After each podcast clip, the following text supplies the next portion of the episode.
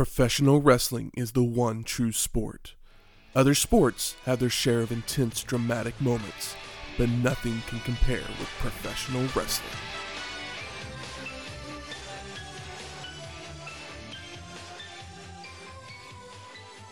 Welcome to Wrestling History X, where three friends come together to talk about the stories behind the matches. I'm Matt. I'm Michael. And I'm Shane. Welcome to episode 66 Royal Rumble 1992. Every man for. Himself. Sorry, I sprung that one on you. I Figured know, we, we you gotta know, work- we got to we- split it up. We gotta work this three. yeah.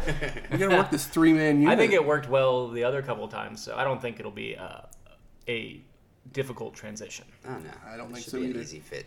So, we had so much fun with Shane a couple weeks ago that we just asked him to come on permanently and join us and make this a, a three man crew going forward. I feel bad for Matt because he's still gonna probably talk just as much, and I'll just you just have to hear me less.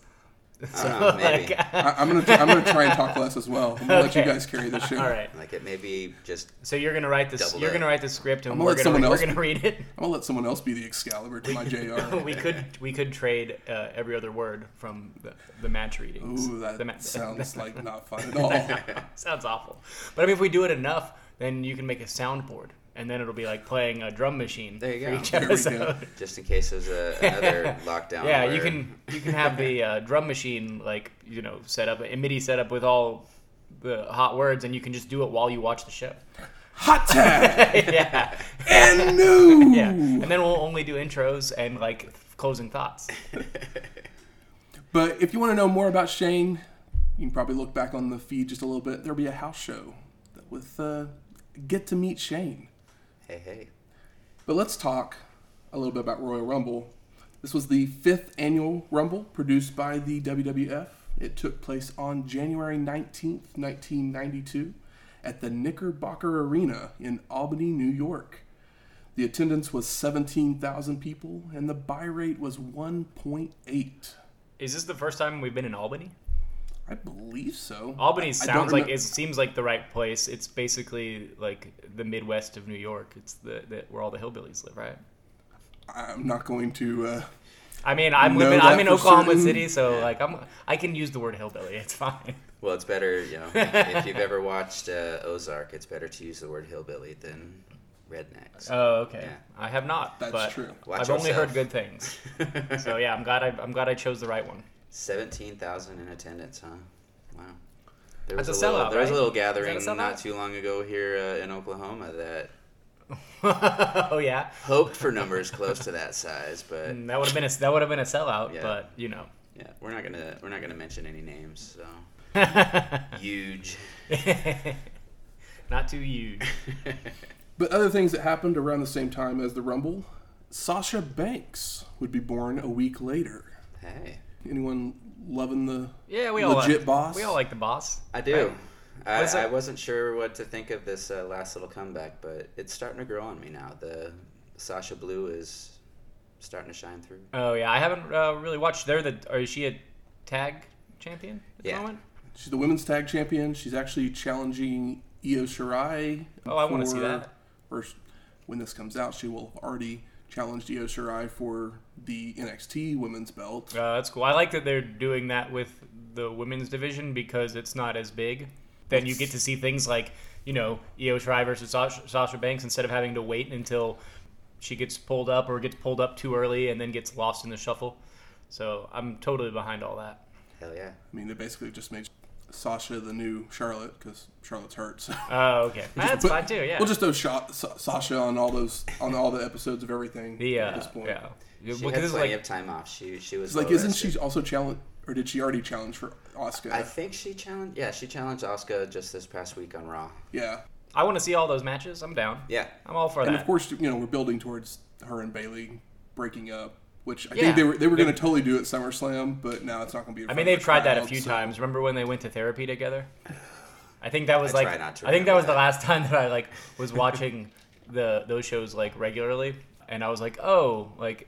The new team, and they would do no. yeah they would do it that segment every couple weeks so you just kind of forgot about it and it's like this is you're not if you're gonna do it do it hug it out. Yeah. but also a song originally recorded in 1974, then first seen as a duet in 1985, would hit number one on the charts in 1992. Don't Let the Sun Go Down on Me by Elton John and George Michael. So you're saying that somebody it's who originally recorded it in It's originally an Elton John song. Yeah. okay. And then they did a They did a duet at Farm Aid oh, in okay. 85. And the like live farm aid version And of then it. the live live version became popular, but then they released a actual recorded Yeah. version Oh. of it. Re-recorded it. well, you, from- El- that's the not the first time, uh, or I guess that's probably the first time Elton John did that, but it, he does it again with the Princess Diana thing. yeah. I, Very rem- true. I remember that uh, cassette single. Oh, cause singles. I love a, a good single, but uh, Now this song, I love this song. This was yeah. It's probably it's good. It's probably one of my favorite Elton John songs. I don't know if I'm f- as familiar with the duet or the original. I'll have to give it a spin later. But I was like, oh yeah, good song. But I See, mean, remember. I you can't trust one- anybody that doesn't like Elton John. This was the one that I was I'd heard first, and then had heard the original after that. And I mean, both of them were awesome, but this one always grabs a hold of me a little more, I guess, just because it was the the original for me. And like George Michael, this is not too long after he went solo, right? Yeah, 92, he was full solo. 85, I think he was still part of Wham. eighty-five, he was still in Wham. Yeah, Yeah. But yeah, he he broke free and he was eighty-nine, maybe. Yeah, it was late 80s, early 90s, Yeah. something like that. The other guy, of like, oh, what's his name? His- Andrew Ridgeley. Andrew, yeah. if like if he didn't, How he I didn't, know that it's way back there. Yeah. The, he, he didn't do a whole. I imagine he probably didn't do a whole lot afterwards. But if he still like you know just made mad residuals, he really I want to say came I out on top of it. I would love more than anything or something like that. to like I'm have a sure. big, have like a couple of big hits or like one be in one thing, and then just like fade into obscurity and just keep getting uh, residual paychecks. Yeah, the uh, the sounds wonderful. Wham bam, thank Mhm. you, bam. Thank you, uh, George Michael. well, speaking of duets, Uh, the first match is a tag match. Is that where you're going? first match is a tag match. Let's talk the Royal Rumble. there we go. Vince McMahon narration over the Royal Rumble logo before photos of the participants fly across the screen. We got Gorilla Monsoon and Bobby the Brain Heenan as they welcome us to the show. And they remind us that the World Heavyweight Championship is up for grabs in the Royal Rumble. Remind me again why it's vacated. Because Jack Tunney, the, the one good thing that Jack Tunney ever did, after Hogan had beaten Undertaker at this Tuesday in Texas, This Tuesday in Texas. This Tuesday in Texas. this Tuesday in Texas, he had decided that too too much shenanigans had happened between Undertaker and uh, Hogan between that match and the Survivor Series match that he was just like, we're vacating the title and we're gonna put it up for grabs in the Royal Rumble. And everybody's got a fair shot. At least thirty of them. If you kids Yeah. can't get along, I'm taking your toys away from you. Yeah, sorry, uh, Beverly Brothers. But we get our first match of the evening, the Orient Express of Kato and Tanaka with Mr. Fuji versus the new foundation of Jim Anvil Neidhart and the Rocket Owen Hart. The Rocket. No, That's what they call I him. mean, yeah, it's a name. does Fink does Fink just give nicknames away? I think it's not at times. I don't know. I wonder. I, I I doubt he was like going rogue here and was like, ah, he's the Rocket now. We haven't seen Anvil Neidhart since WrestleMania 7, which was episode 54. The Orient Express since Royal Rumble 1991, which was episode 52. And Owen since WrestleMania 5, episode 28, when he was the Blue Blazer. Oh, I guess that was the only. I was I was think trying to think. I was is this the first Owen? But we only saw one Blue Blazer match so far, right? I think we've seen two. I think he was in a Survivor, Survivor Series. Series. as well. Oh yeah. Well, he probably didn't have a whole lot of time to shine there. he blazed a trail. Yeah. Owen and Kato trade wrist locks to begin until Hart goes for an O'Connor roll, but Kato holds onto the ropes. Kato starts running him, and Owen arm drags him over into an arm lock and bends the arm back to stomp on the elbow. Gorilla brings up the Rockers breaking up, so Marty won't be able to compete in the Rumble as he has a concussion and some contusions. Ooh. He got through in through that window. Luckily, we get to see that later. I was Yeah. I was kind of worried they weren't going to show it. Yeah, it's It's such a classic moment. It's something Yeah. if, if you have never seen it, you need to YouTube it or pull it up on the uh, the old WWE network and, and have a watch because it's a classic piece of history right there. Kato has Hart with his shoulders down in a test of strength, with Owen continually bridging up onto his head to avoid the count. Powers his way up and then leaps up to the ropes, drops down into a sitting position, and then backflips out before hitting a hip toss and a hurricanrana for a two count. and the show has begun. I think I literally saw this, paused, went on Twitter, and went, Hot take. Is Owen better than Bret? I mean, Owen's got a different skill set.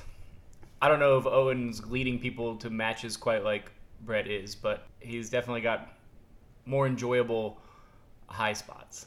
You can definitely tell Owen spent some time in Japan. Yeah. Yes. With And it's crazy that Owen's like a big barrel chested guy and him doing these flips and stuff just feels almost wrong. Like he's he looks a little big for this. But I mean, when your brother is Bret Hart, you have to take it up at least five notches just to, to Yeah. be noticed. I'm sure. I mean, hell, you had to wrestle in a a mask for the the first run of your career, but yeah, True. Owen Owen, his moves were always, I don't know, just like fresh and exciting. I don't know. Yeah, After you can watching totally Bret feel for all those years. Bret's routine became very routine, where you know he would do the same Five moves same spots. Yeah, and with Owen, you didn't really know what you were gonna get because he Yeah. had five different five moves of doom that he could flip on at any time. That just kept it exciting. Also, I was like, is one of the Orient Express not? Is one of them missing? Because one of them's in a mask now. They used to not That's The- the- Kato. that's we, Kato? We saw, we saw him in a mask before. the last time. Okay. Yeah. There used to be a different member of the Oh, Orient okay. Express. All right. Yeah, like What's it makes it difficult? Yeah, Sato. Yeah, it was Sato. Yeah, they I miss uh, the originals. They never actually say their names, so it's like okay. I know these two had history in the past, but I miss the the OG OE. Neidhart's in with the arm lock before just throwing Kato across the ring. Goes for a hip toss, but is blocked, so Anvil turns it into a clothesline. Kato retreats to tag in Tanaka, tries to body slam Neidhart, which the crowd gets a good laugh out of. But Anvil just shoves him off, no sells multiple shoulder blocks, and the foundation then hits a double team spine buster, second rope elbow drop for a two count. And they have the the most wonderful gear on, by the way. The new Which- foundation. The new ones? foundation. The new foundation does. Yeah. They're wearing like neon green parachute pants with like checkerboard print. Yep. It's incredible. Yeah, I think I've got that written down. yeah, Here too. it's, it's, it looks like a trapper keeper. They're basically wearing like a really flowy trapper keeper. know what's sad is this this look continues on for a while. I mean, I know it's it's I mean, I get they can't just do black and 90s pink with again. The, vintage Yeah. '90s with the the fluorescent bright colors, and I guess throwing in the the checkered patterns, and of course the hammer pants. Yeah. But the only thing they were missing was like like painters hats, like painters caps. Backbreaker and headbutt from Owen, but Tanaka with an eye rake, Irish whips heart, which he leaps up to the second rope, backflips over a charging Tanaka and delivers a back body drop, an enzuigiri, and a double team Irish whip aided anvil shoulder block. Kato jumps in the ring to attack Neidhart from behind, and the Express with the Irish whip, but Anvil bounces out of the corner with a double clothesline, a double noggin knocker, followed by Hart with a flying crossbody onto them for a two count.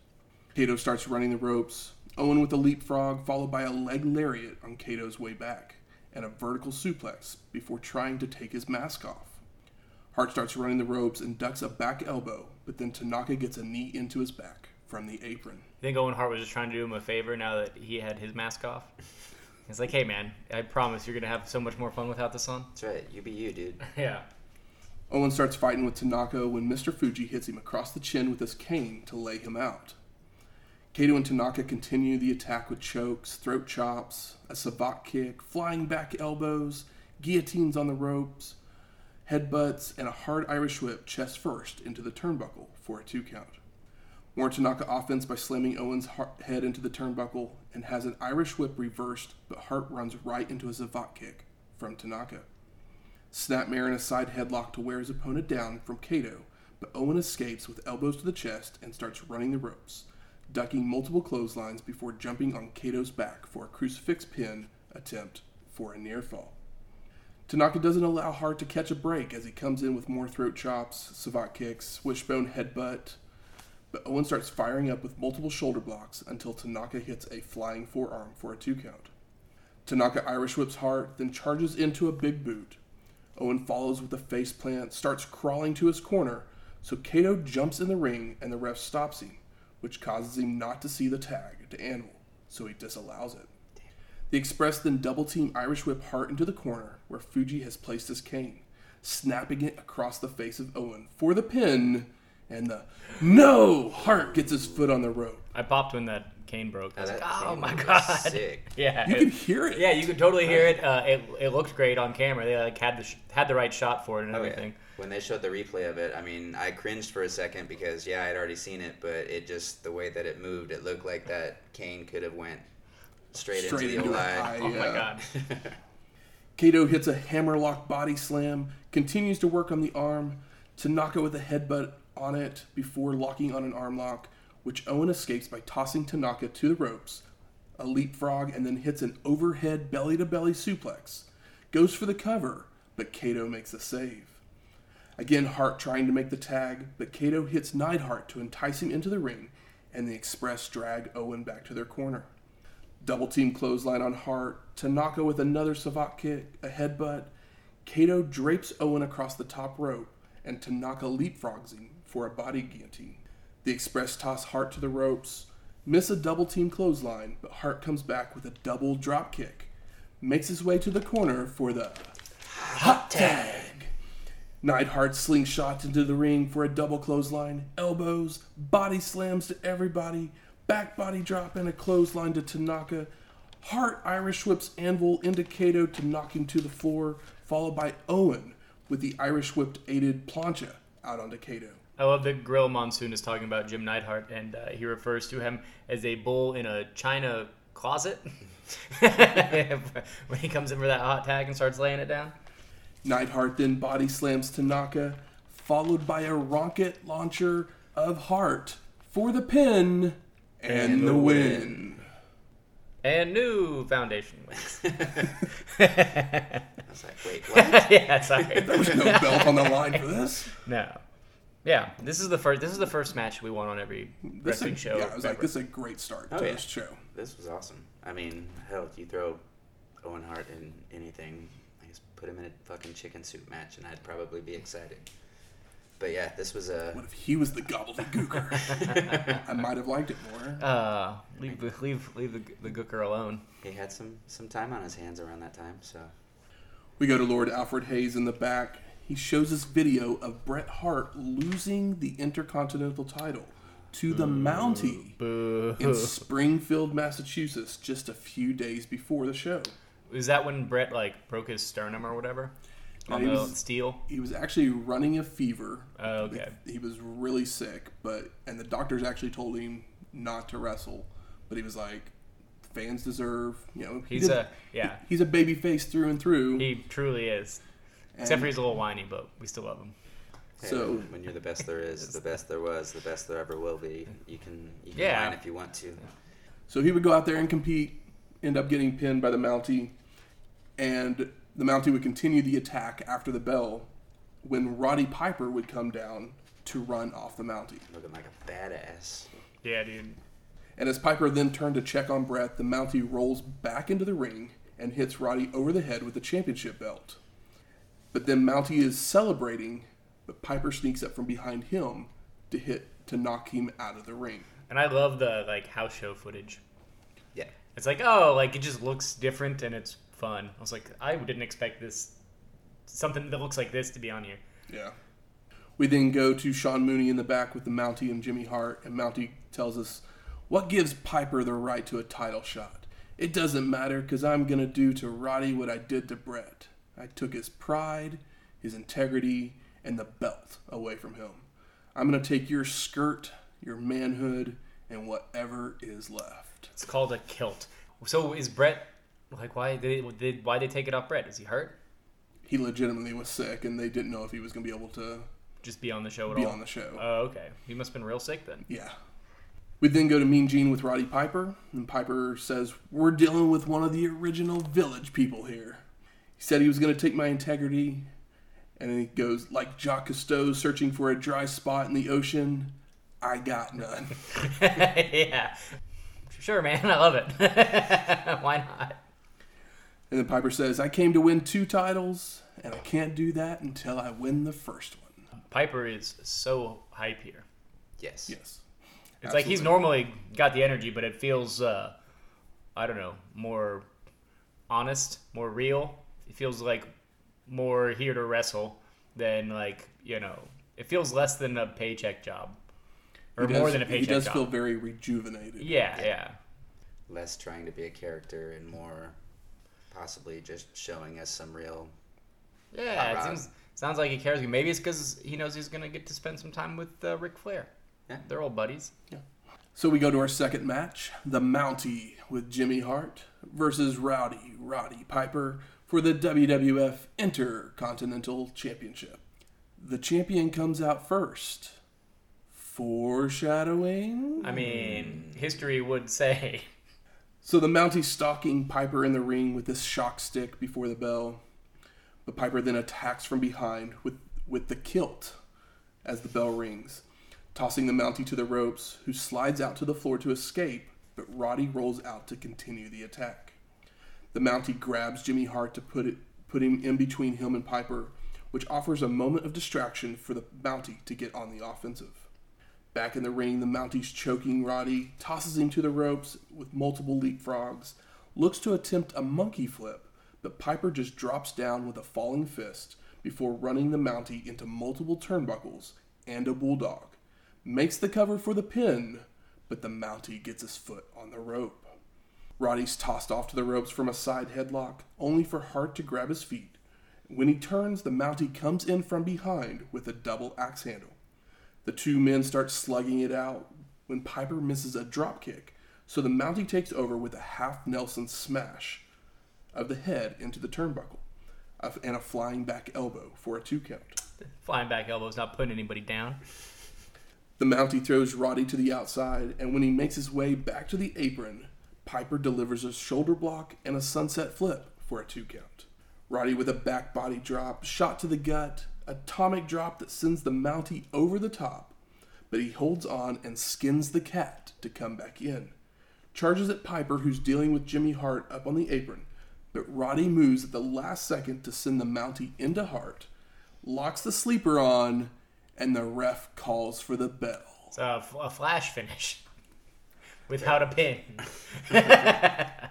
So that makes Piper And new. Post match. Hart runs into the ring with the shock stick, but Piper grabs it away from him and begins to zap the Mountie with it. Got to. This would be Roddy Piper's first title with the WWF. Crazy. That's kind of wild. I mean, like I assume he was was he wasn't a WWF guy, was he, or was he working NWA or He was NWA. AWA at that point? Up until Yeah. Like 83. So basically, all we've seen, so. all we've really seen of him is WWF, but that's not where he shined. That's why he tried to make all those action movies. One of them's good. He ends up having the belt. He has two title reigns in the WWF his entire career for a total of 88 days. Is that what I, I think told that's you? what said 87, 88. It's because Piper didn't need a belt. No, he doesn't need a belt. over. Yeah, no, he doesn't. Like, all he needs just give him a microphone. He doesn't even. He could just be a, a, manager, honestly, at this point, and people would still love him. I mean, we But loved, obviously we he- loved him as a, his- as a commentator. Yeah, his performance here is great. Like, this ma- a match between Piper and Mountie should not be as entertaining as this is. I think that Piper has a lot to do with that. We then go to Lord Alfred Hayes, who's outside of Hogan's locker room, and he walks in and asks for an interview. And Hulk goes, In just a little teeny while, I'm not going to have any friends when I defeat 29 other superstars. just a teeny while. That's the only reason I mentioned what he said, because I was just like, Did Hogan just say Yeah. teeny a teeny while? while later, I will be. I will be the champion again, I was just like, That's such a weird thing to brother. say. Yeah. Oh, Hulkster. Mean Gene is then with the Bushwhackers and Jameson Good God. And they say a bunch of things that basically come out to we're gonna win. Yeah. We're gonna win while I chew on my tie. Yeah, it's really gross. That's so gross. So we're off to our third match: the Beverly Brothers of Bo and Blake with the Genius versus the Bushwhackers of Butch and Luke with Jameson.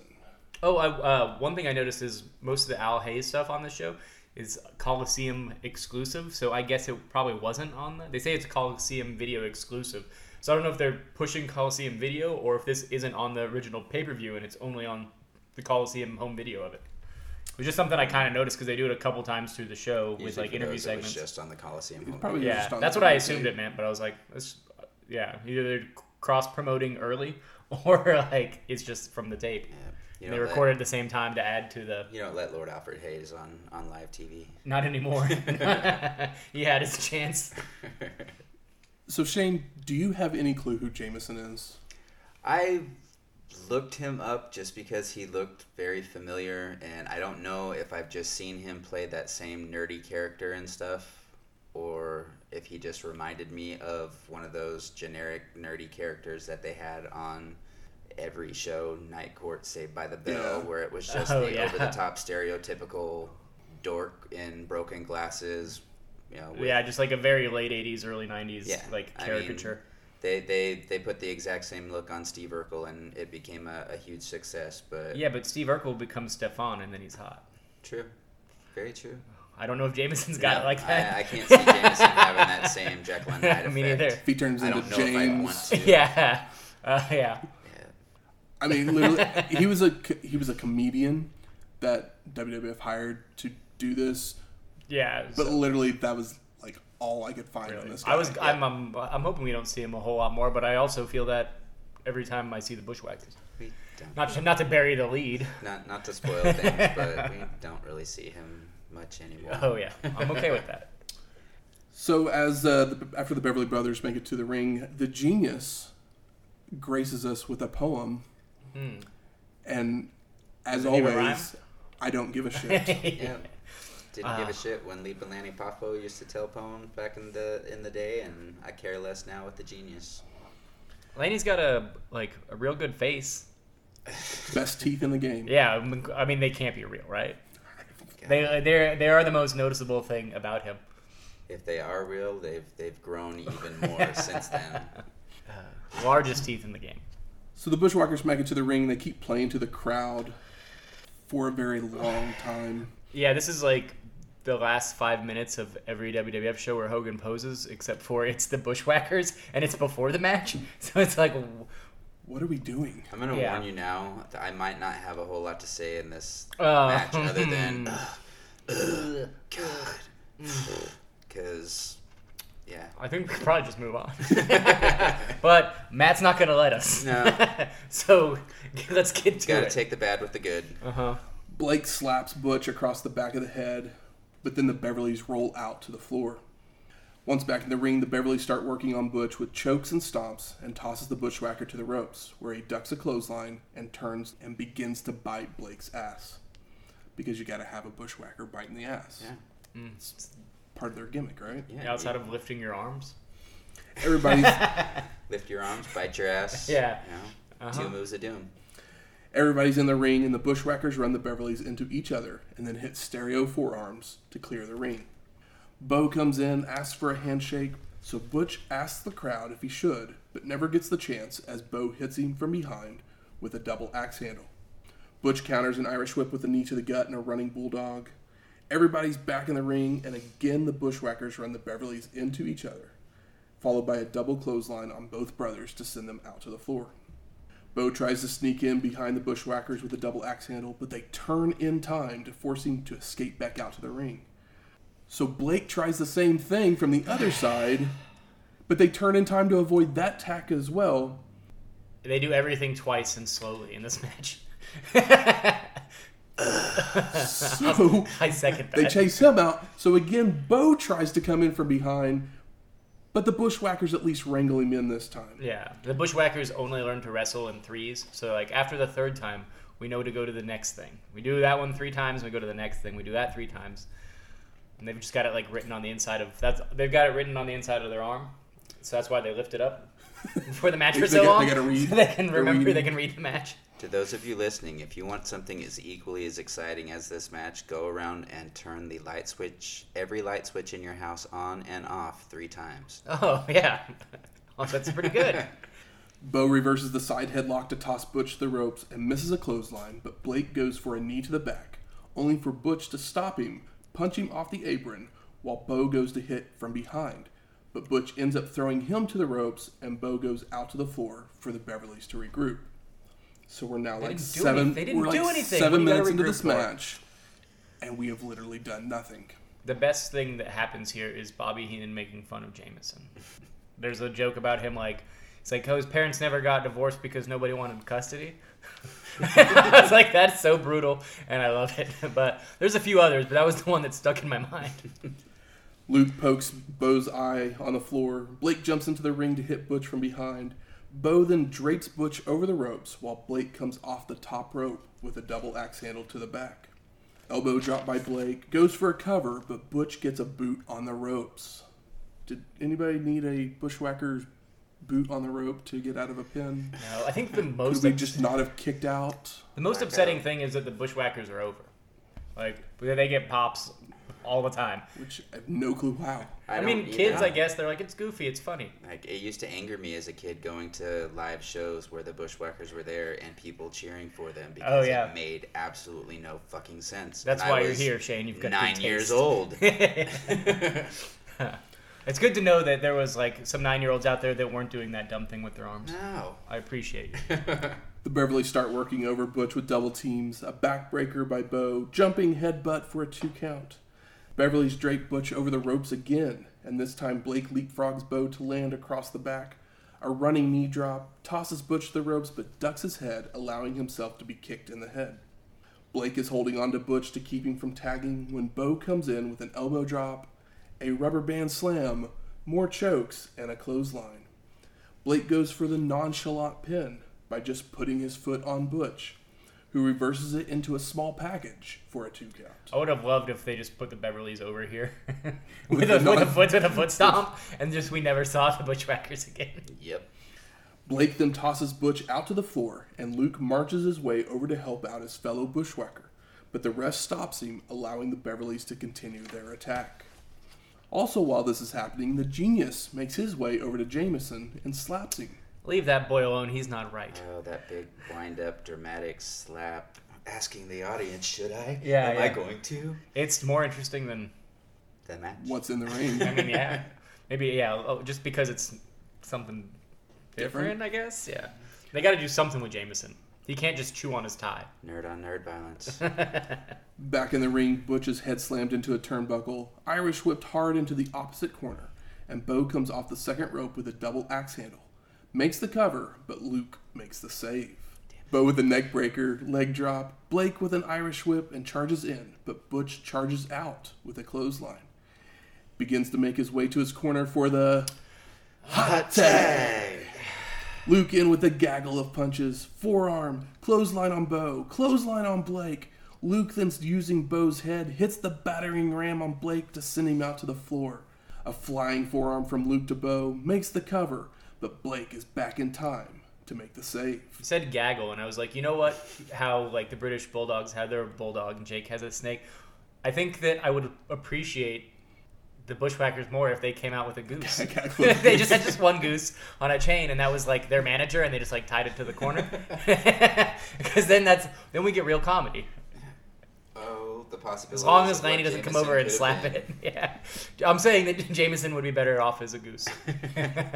Butch then double axe handles Blake out of the ring while Beau reverses an Irish whip to send Luke to the ropes, where Blake grabs his feet to trip him up. Beau with an elbow drop. Butch makes the save on the pin attempt, but then Blake is up on the top rope and looks like Luke is going to press slam him off.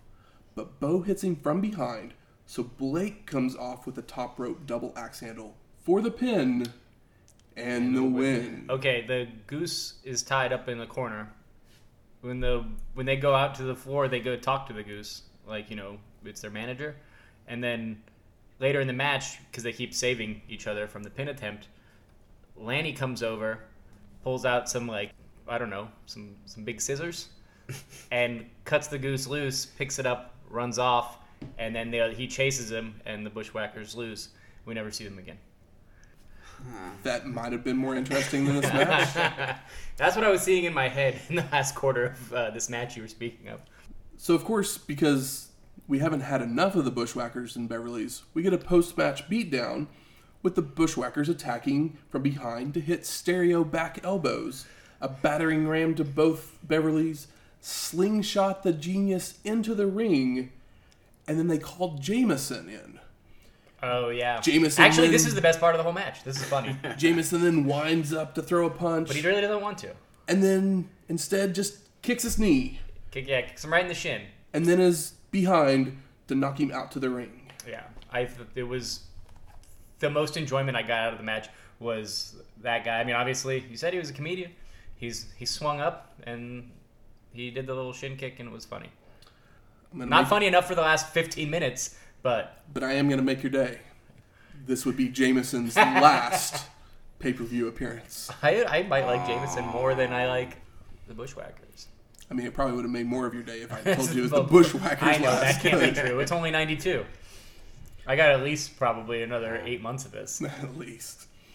Close. I know. I know we're close. Okay, cool. Thank you. I think. So we're gonna go to the back. Mean Gene's there with the Legion of Doom and Animals. Well, Mean Gene, you know what makes us sick besides everything? I popped for that. the natural disasters. And when we're done with them, their tongues will be hanging out like a couple of dead deers. It's like everything. So you- you're saying that he he has like a gluten allergy and he's lactose intolerant.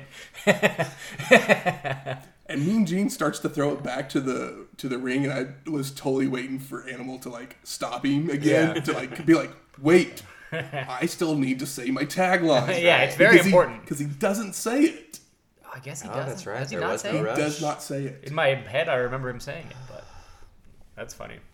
They were short on time. It's when there was Coliseum no video rush. exclusive.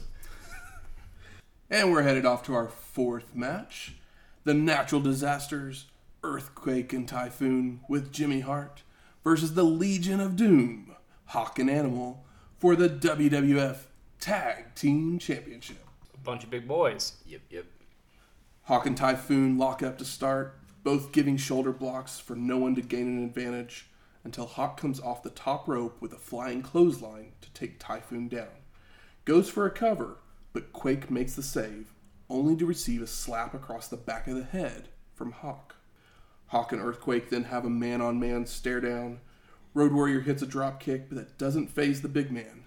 And then Quake attempts a drop kick of his own, but Hawk just sidesteps it and hits a falling fist. Animal comes in to stare down Earthquake as well. Then Quake tosses him to the ropes, ducking a back elbow, a clothesline, comes back, and the two men hit clotheslines on each other for a double knockout. Animal tries for a body slam, but Earthquake is too much and lands on top of him for a two count. It's nice to see like Animal or Hawk fail at anything they attempt to do because It's like it's the just like first time in their yeah, entire It's career. weird that they like yeah that they sold something like that, but I mean might be the first time they've lifted somebody uh, as big as Earthquake. I don't really remember them ever fighting anyone that's like huge. No. Yeah, I mean I mean, he had their their tall. because people that they went against, NWA but- was never never full of big men. Yeah. They were they were kind of the big men Totally. in NWA. So Uh, when Earthquake and, and Typhoon got together, that was that was cool to watch because I mean we didn't have any of the the spoiler opportunities back then, so we just got to watch it play out on TV with you know the way it was scripted and yeah, seeing the the two of them come together, it was just you know you'd had the the twin towers before you know who were two big guys, but there was just something different about Earthquake and Typhoon just because they could actually move. yeah they're they're gigantic and they can move. Like I we've seen Earthquake, we've praised Earthquake a bunch, but for some reason when he stood next to LOD, I was like, oh, like I finally, I finally realized how big he, he truly Yeah. was. It's like I always could tell he was big, but for some reason he just seemed even bigger standing next to Legion of Doom. Yeah, Tugboat sucked, but Typhoon was. was once he got once he Yeah. got him a mean streak. Yeah. Yeah. Also, uh, the earthquake and the natural disasters uh, gear is fantastic. Yes. I just I love it. It looks so good. The disasters then hit an Irish whip aided avalanche splash. Typhoon tries for another one, but Animal gets a big boot up and charges out of the corner with a clothesline. Hawk and Typhoon hit clotheslines on each other, but both no sell. Another try from the Road Warrior, another no sell. Hawk then comes off the ropes one more time for a crossbody, but Typhoon catches him and delivers multiple backbreakers. Oh, where he keeps lifting him. Yeah. It's really cool. I don't know if I've seen that before, but it was real cool here. Especially never saw it on. On yeah, on, On LOD. LOD. Yeah. it's like nobody should be lifting them like that. Uh-uh. So it kind of feels like there's a chance here. A hard Irish whip to the corner by Typhoon, snapmare, elbow drop by Earthquake. The disasters are working over Hawk's back with body guillotines, slams into turnbuckles, and a bear hug. Hawk looks to escape with right hands and a headbutt, and goes to come off the second rope with a double axe handle. But Typhoon catches him again and places the Road Warrior right back into the bear hug.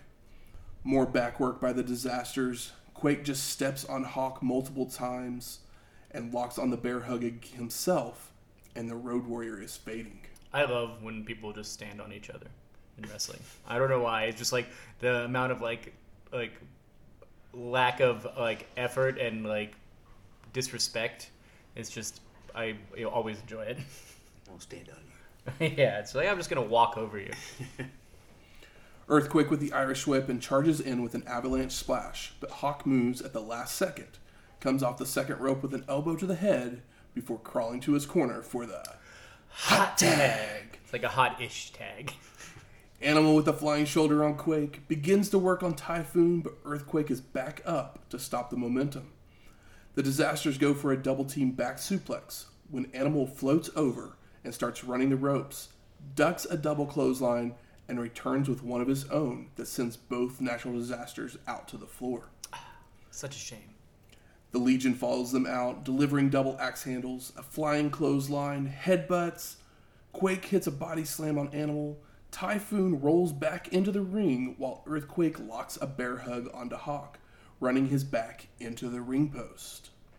The bell rings, and the decision is No decision. count out. I'm fine with it because I want to see it again. Yeah. I'd like to see it again. They'd had this match and it's cool. They could, I think they could do better. They could. Who else is going to beat LOD? You know what I mean? Who shall beat LOD? We'll find out at some point. Can't have it forever, man. Not everybody's Hulk Hogan. I know who. Post match, the natural disasters are raising the belts, but Hawk comes in with a chair, slamming it across both of their backs. Weakly, if you pay attention. Mm, yeah. Tosses the chair to Animal, and then Irish whips Earthquake into the chair. Finkel then makes the announcement that the championships do not change hands on a disqualification or a countout. You would think that wrestlers would know that. You would think so. But hey. But hey, I mean, I can understand the Bushwhackers not understanding that, but They don't Quake get and paid Typhoon, their gimmick's not being dummies. it's creating disasters. Yeah. Naturally. One's a typhoon, the other one's an earthquake. They're the embodiment of horrific natural disasters. That's why they're called that. Rumble and splash, man. Rumble and splash. Rumble. I'm glad they're not called Rumble and Splash. the natural disasters Rumble and Splash. Eh, I mean, you got axe and smash, rumble I think and splash. Uh, if this was like the the er, like the the early '80s or like the '70s, then there would be a show where there's natural disaster minis, and it would be Rumble and Splash. like on what is it, WrestleMania two, I think. Oh, that's what WWE needed. Or sorry, back then it was still Next WWF. time I create a wrestler Yeah. on uh, More- they needed, more they little needed a? Muppet Babies type animated show. my next create a tag team on 2K, it's Rumble and Splash. Rumble and Splash. They're they're the, like 4'11", like the smallest you can make the the wrestler on the in the uh, in the game. Create a player. We then go to the locker room. Sean Mooney's there, and he says, "We just witnessed an an incredible matchup." And I literally was like, "What match were you watching?" Ah, Incredible is not quite the word. We just witnessed a matchup. He's so he's trying to get a word from natural disasters. Jimmy Hart starts yelling that he's gonna call his lawyer.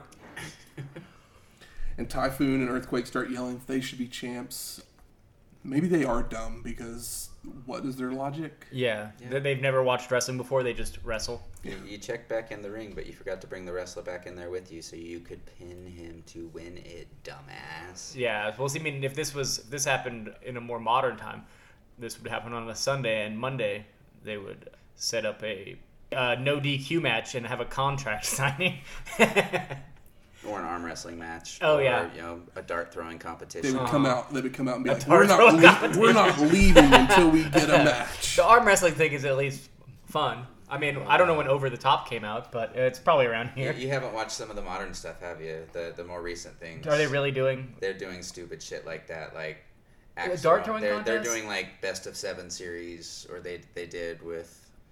Don't hate on best of seven series. There's, I'm, so- I'm there's good some with best of seven. What is series. best of seven? good ones. When they, when they're good? They're Like they good, have seven but- matches, and whoever the first one to win four. of Oh, them okay, okay. wins. I thought you were talking aren't about, like, really you said matches. axe throwing. These are like Oh, you're talking we're about gonna have a funnel cake eating contest. the contest. Profits and Raiders yes, I couldn't Oh, think of what they were actually called now.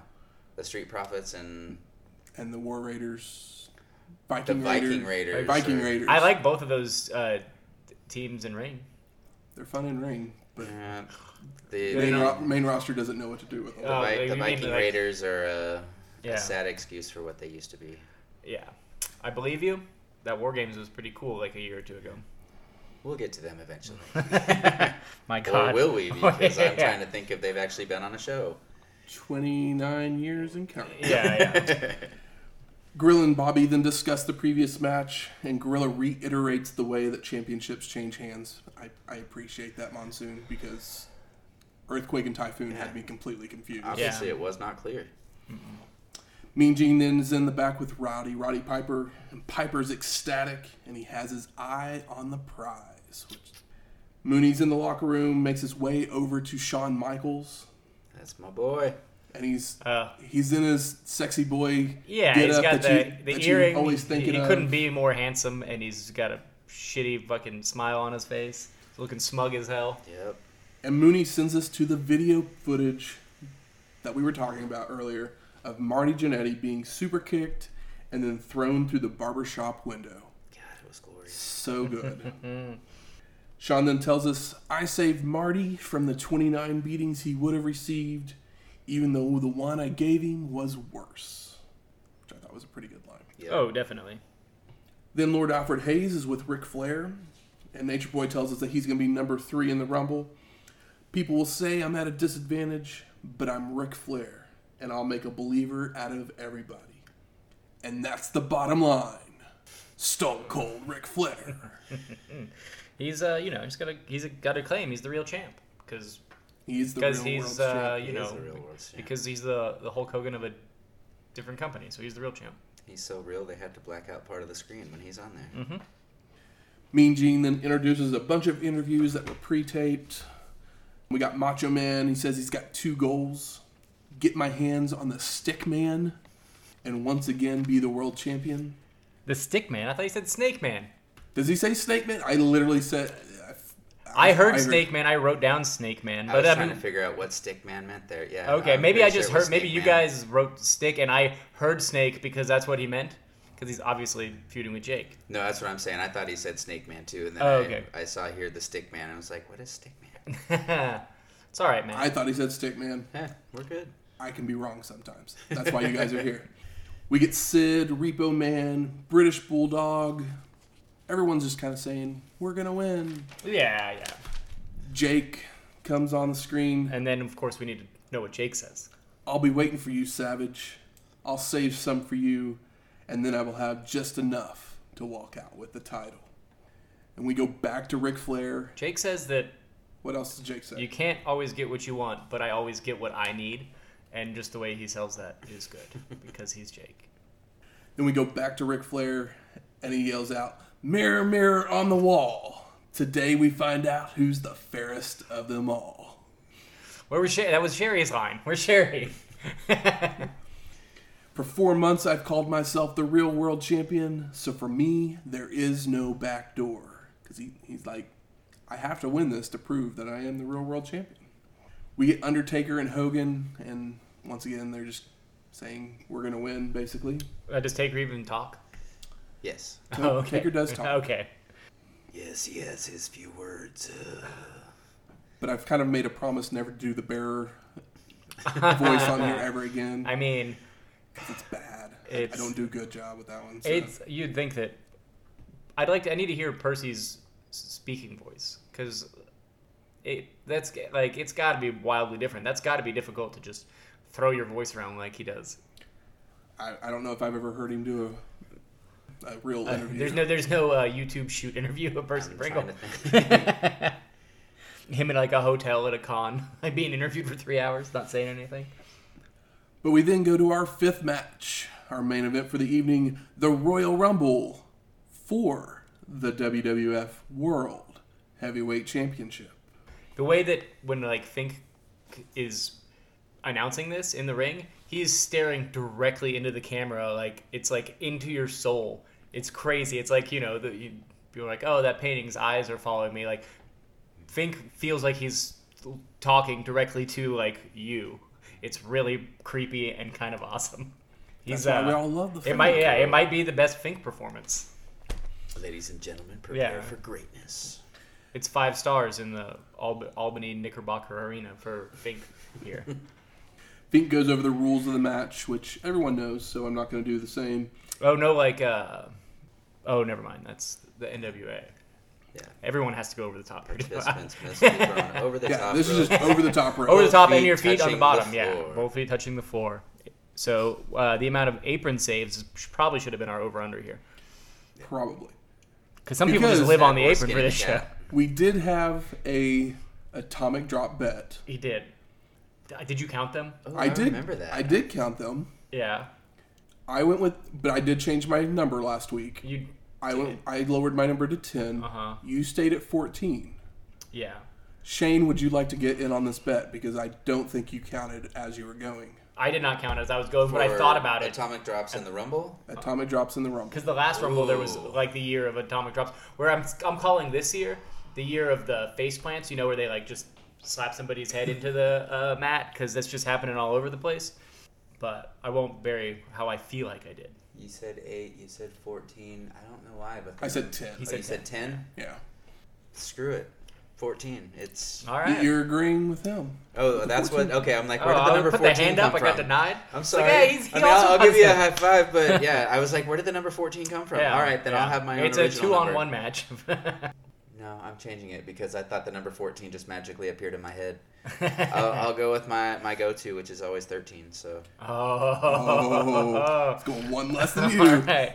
Are you gonna count them as we go through the match? Oh, I have them counted. Oh my right God. Where's my pencil?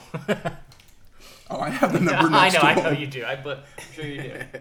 But Tunney gets booed when he gets announced, as Yeah. he should. yeah, fuck Yes, he you, does. Tony. I don't know if they're qu- quite doing uh, No. fuck you chants yet, but they definitely boo him. No, And Tunney basically it reiterates that the match is for the belt. I mean, Fink just told us this, so thanks. Yeah, Tony kind- doesn't quite have um, kind of why we're all here, Jackie. uh, like TV like TV energy. Doesn't feel like a man that should be behind a camera or in front In of front the of camera. a- in yeah, front of he one, should probably then- be behind the camera. Yes. So our first competitor is the British Bulldog, Davy Boy Smith. And number two is the Million Dollar Man, Ted DiBiase, money, money, money, money. Sorry. with sensational Sherry. DiBiase jumps in the ring and attacks Davy Boy immediately, but the Bulldog Irish whips Million Dollar Man and charges right into a back elbow. DiBiase slams his head into the turnbuckle, hits a clothesline, a vertical suplex, a gut wrench suplex, a falling fist, another vertical suplex, and throws Davy Boy over the rope. But the Bulldog lands on the apron, comes back in, and clotheslines Million Dollar Man over and onto the floor. this is the most big shit moves we've seen DiBiase do in the up to this point, and he just gets in there and just does a bunch of cool. I always want to see DiBiase actually have a wrestling match mm-hmm. because he's just been a character, and we know he can wrestle. So I was like really stoked to see him go in there and just drop a bunch of big ass moves on arguably like the biggest dude, the biggest, scariest dude in the company at the time. Mm-hmm. And then Davy Boy comes in there and just lays him out with a beautiful clothesline. Davy Boy Smith is a monster here, and I just want to see him bury everyone. He's a monster, but pissed. It was just a waste. I- DiBiase deserves so much. He does, he does, but, like, a agree, I I. I'm okay with it if if it's a push if it pushes him if it pushes Davy Boy later, but I assume that's not the case. Guess we'll find out. but Ted DiBiase is eliminated. Yep. Was that how quick was that? It was. I mean, it wasn't. you less than two minutes. Yeah, it was. because number three hadn't come out, and that number three is the Nature Boy, Ric Flair. What's up, old Woo. match? Gorilla reminds us that no one in the first five has ever made it to the end. And see what's funny here is Heenan starts freaking out about no, he's number three. But just a minute ago, Flair was on TV saying I'm number three, and But that plays into Oh, was it that was the a Coliseum, Coliseum? exclusive Oh, oh because? I literally was just like, why doesn't Heenan know that he was number like yeah? Maybe Because they Heenan didn't- started doing that, and I was like, why doesn't he know he was number three? Yeah. he just said it in an interview Same. because I totally missed the Coliseum exclusive thing. Oh yeah, yeah. I, th- I just thought it was weird. I mean that they pointed it, pointed it out. But So we get some styling and profiling from Nate, but the Bulldog ends up press slamming Flair. The Nature Boy Irish whips Davy Boy, but the Bulldog charges out of the corner with a clothesline. Davy Boy again tosses to the ropes and ducks a back elbow and comes back with a clothesline, and it has Flair begging him off. But the Bulldog picks him up and places him over the ropes, but the Nature Boy holds on and rolls back into the ring. Number four is one half of the Nasty Boys, Jerry Sags. the military press of Ric Flair and doing reps with Ric Flair. Come on, I want Davy Boy to go to just rip Piper in half for the IC title tomorrow. We'll see more Davy Boy later this year. Okay, Yeah. that's good. Guaranteed. I need I need to hear that. Davy Boy with mounted punches in the corner on Nate, but Sags hits him from behind to team up with Flair to double team the Bulldog. After an Irish whip, Nature Boy and Sags go for a double clothesline, but Davy Boy charges out of the corner with one of his own to take him down. The Bulldog grabs the Nasty Boy, tossing him over the ropes, only for Sags to hang on and get back onto the apron. But Davy Boy then drop kicks him off onto the floor, and Jerry Sags is eliminated. Big ol' shrug from me. yeah, Flair is then Irish whipped to the corner and then given a power slam by the Bulldog. Number five is Haku. Haku. Big Who- Haku fan over here. This is the- the last time we saw Haku was at WrestleMania 7, which was episode 54. So it's been a little over Yeah. a year or so. The more Haku, the better. Bring it on. Was that a colossal connection match, or what was that? WrestleMania Seven. I think it was just a. No, that was WrestleMania. Was that when he was doing yeah like the Andre stuff? Yeah. I think so. The Islander goes right after Davy Boy with a headbutt. Flair joins in for a double team, only for Haku to start attacking the Nature Boy as well, until Nate rolls out to the ground to regroup. I love how Haku is like to like stalking Ric Flair, but still has time to stomp on Davey Boy Smith. Just like walks over him, like I was talking about earlier, and it's just it's just a nice touch. Haku hits a pile driver on the Bulldog. Flair then rakes the eyes of Haku, a running knee drop, goes to slam Davy Boy's head into a turnbuckle, but is blocked and reversed by Smith. Haku's back on the attack to both men, but they get close to the ropes, so the Bulldog back body drops the Islander over the ropes to the floor, and Haku is eliminated. This uh, I mean, I guess most Royal Rumble matches always start pretty hot, but this one keeps it up for a little while. Yes. Number six is Shawn Michaels. And listen to those boos. Michaels comes in, starts laying it on Flair, hits a back body drop and a super kick. Shawn tosses Davy Boy to the ropes and misses a clothesline uh, before being press slammed and clotheslined multiple times by the Bulldog to send Michaels over the ropes. But HBK holds on and rolls back into the ring. Can I say how awesome it, awesome it is that Shawn Michaels' first pay per view as a singles superstar, his first interaction in the ring is with Ric Flair, and he ends up being the one who retires Flair years later. Oh man, How fitting! Wow. wonderful. I didn't I even wthey see wonder if that. they, I I, wonder even if they that. even thought about that when they were doing it. The uh, yeah, and this Michaels like save he saves himself on those ropes, but like he could have totally potentially botched that. He goes a little bit further than he needed to Yeah. to sell that, and like it could have fucked up the whole match. But that was. That's that- why that's, why he's Shawn fucking Michaels. Yeah, that's that's the essence and awesomeness of Shawn Michaels is he, he can take it to that almost point and pull it right back. Shawn then hits a super kick on Davy Boy. Flair grabs Michael, slamming his head on multiple turnbuckles, and begins to try to toss him over the ropes. I could just watch these three guys for, for the next twenty minutes probably. HBK escapes only to be Irish whipped hard into a corner where he is horizontally prone across the top and is kicked by the Bulldog, which lifts him up to crotching himself on the ropes. And then Davy Boy adds to the punishment by yanking on those That's ropes. a real fun spot. It just like flows real well. Then Nature Boy attacks from behind with a double axe handle to the Bulldog, tries to toss Michaels, who again holds on and rolls back into the ring. Number seven is El Matador, Tito Santana. with the pinkest pink next to the greenest green for the ugliest gear. Don't call But me Chico. I- yeah, I love you, Tito. Tito comes in like a raging bull, attacking Nate, trying to lift him over until HBK makes the save. Like a and bull in a china closet. Exactly. and begins working on Santana. Why didn't we get more?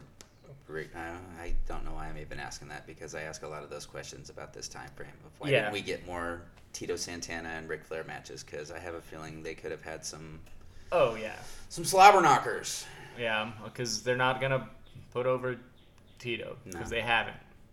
The only thing, the only like even his tag team breaking up couldn't get either of them over. Rick Martel got more over. Though the rumor and innuendo is that Tito was in the Yeah, was talked about to be champion at one point I mean, I'm when I'm Hogan here. was leaving. I'm here for it. then they but, had to go Yeah, go the young route. Which Uh, but of I'm course, I don't with. think that's true. But I I'm here for it. Davy Boy makes the save for El Matador, and they double team Michaels until Flair grabs Tito to hit a back suplex. Trap hold by the Bulldog on the Nature Boy to take him to his knees, because you know, Okay. Nature Boy's traps they're fucking huge. If you're gonna do a trap hold here, you do it to Davy Boy. I mean, hell, you had The Haku man's in a mostly match a trapped. few minutes ago, and there was no trap hold. What the hell? but Flair escapes with a low blow. Santana slams Shawn's head into multiple turnbuckles, saves Davy Boy from Flair before being tossed to the ropes, and ducks a back elbow, coming back with a flying forearm. Number eight is the Barbarian. Uh, the flying jalapeno, according to Bobby Heenan. And yeah, and Barbarian. People like Barbarian, right? He's a big dude. He's Sure. yeah. Yeah. Sure. I'm sure he's. I'm sure they sold a lot of his uh, his action figure. Tito, I, I want to say I bought one. you needed some, you needed somebody to beat up. Tito with mounted punches on Nate. Barbarian goes to body slam the Bulldog over the ropes, but Flair tries to help. Davy Boy holds onto the ropes and rolls back in. Santana then back body drops HBK over the ropes, but again he rolls in. Number nine, the Texas Tornado, Kerry Von Erich. Oh, coming in like a bat out of hell. I know. I love. I love Kerry Von Erich. I need to watch some Kerry Von Erich. You know, in what was his uh, family's promotion called? World Class Championship, right? WCCW. Yeah. WCCW. I'd like to watch some of that because you know here he's got no foot and he's never going to get put over. But I love it when he shows up. I was, I was there when he challenged Mr. Perfect. The Tornado's wrecking his way through Flair. Michaels with discus punches. Davy Boy follows with a catapult of Shawn. And Nature Boy with an atomic drop. Ooh. Hmm. Number one on Von Erich. That's I think that's the only one I counted. My notes say first AD, and I was like, all right, that's when I remembered. Number 10, Repo Man. No one's safe. Barbarian then gives a, an atomic drop. Holy shit, back to back. Number two, uh-huh. to Tito, tosses him to the ropes, misses a back elbow, but is then hit with a flying forearm by El Matador. Number 11 is Greg the Hammer Valentine. The 44 minute man. Watch out, ladies. Valentine goes right after Nate, laying in right hands to get a Flair flop. Tornado with the big right hand that sends Michaels straddling the ropes. Davy Boy joins the cause to get him over, and they have him hanging on by a foot. I would say this is like the spot of the show, not like the best spot of the show, but the spot that is like there's it gets to the point where there's like five people just like hanging on the ropes, like basically upside down for like two minutes. But Shawn is able to make his way back into the ring. Number 12 is Nikolai Volkov, who we haven't seen since Survivor Series 1990, Yep, so, you know, episode 50. that puts him in the immediate running for a championship battle royal. Yeah, totally. Davy Boy and Tito working on HBK with chops, face plants. Flair with a running knee drop on Valentine, but misses, so the hammer locks the figure four onto the Nature Boy, while Repo Man back body drops Volkov over the top rope. Nice to see old old Greg get something in on somebody, and it's the figure four on Ric Flair. That's nice. That's called being good friends with Flair. And Yeah. Flair going, I'll give you a spot. Of course, So Nikolai Volkov Greg needs all the help he can get with the face that he was given. is eliminated.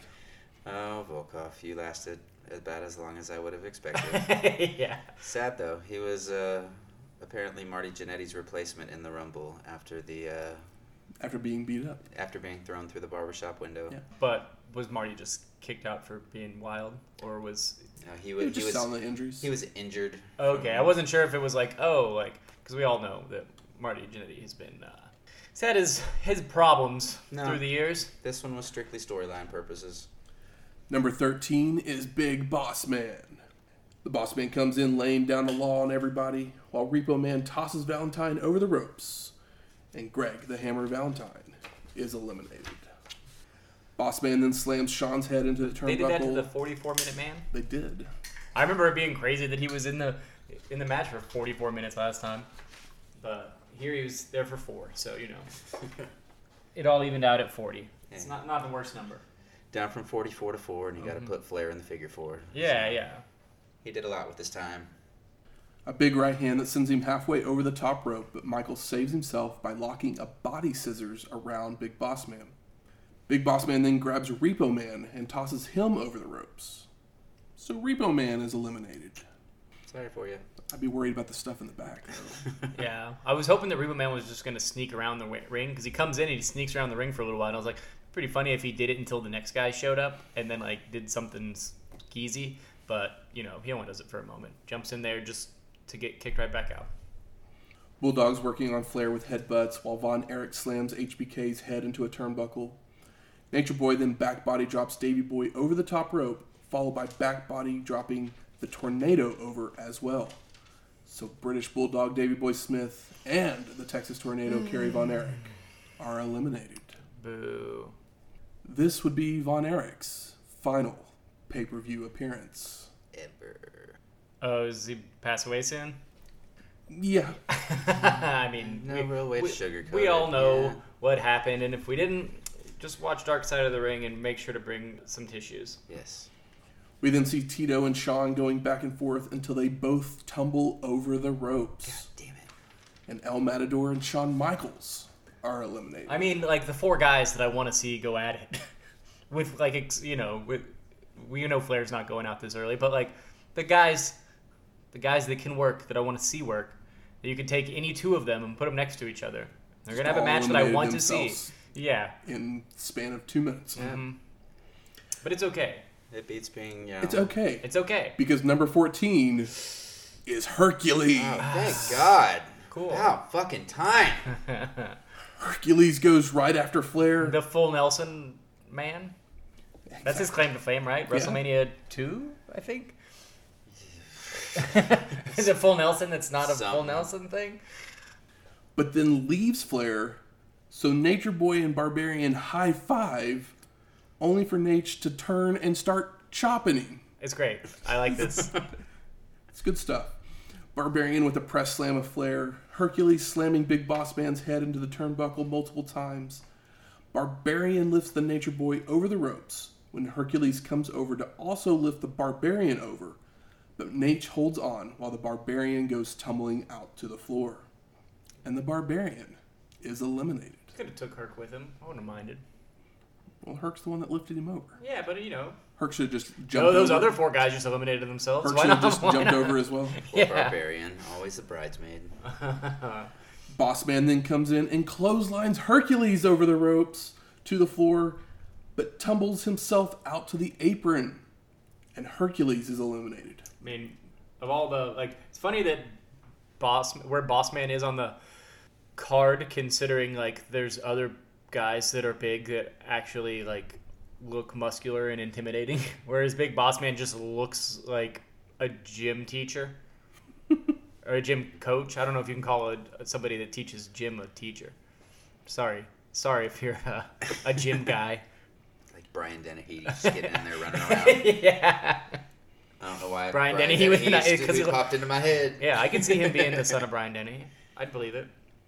We get an eye poke by Flair. Big Boss Man's tossed to the ropes, ducks a back elbow, and comes back with a clothesline.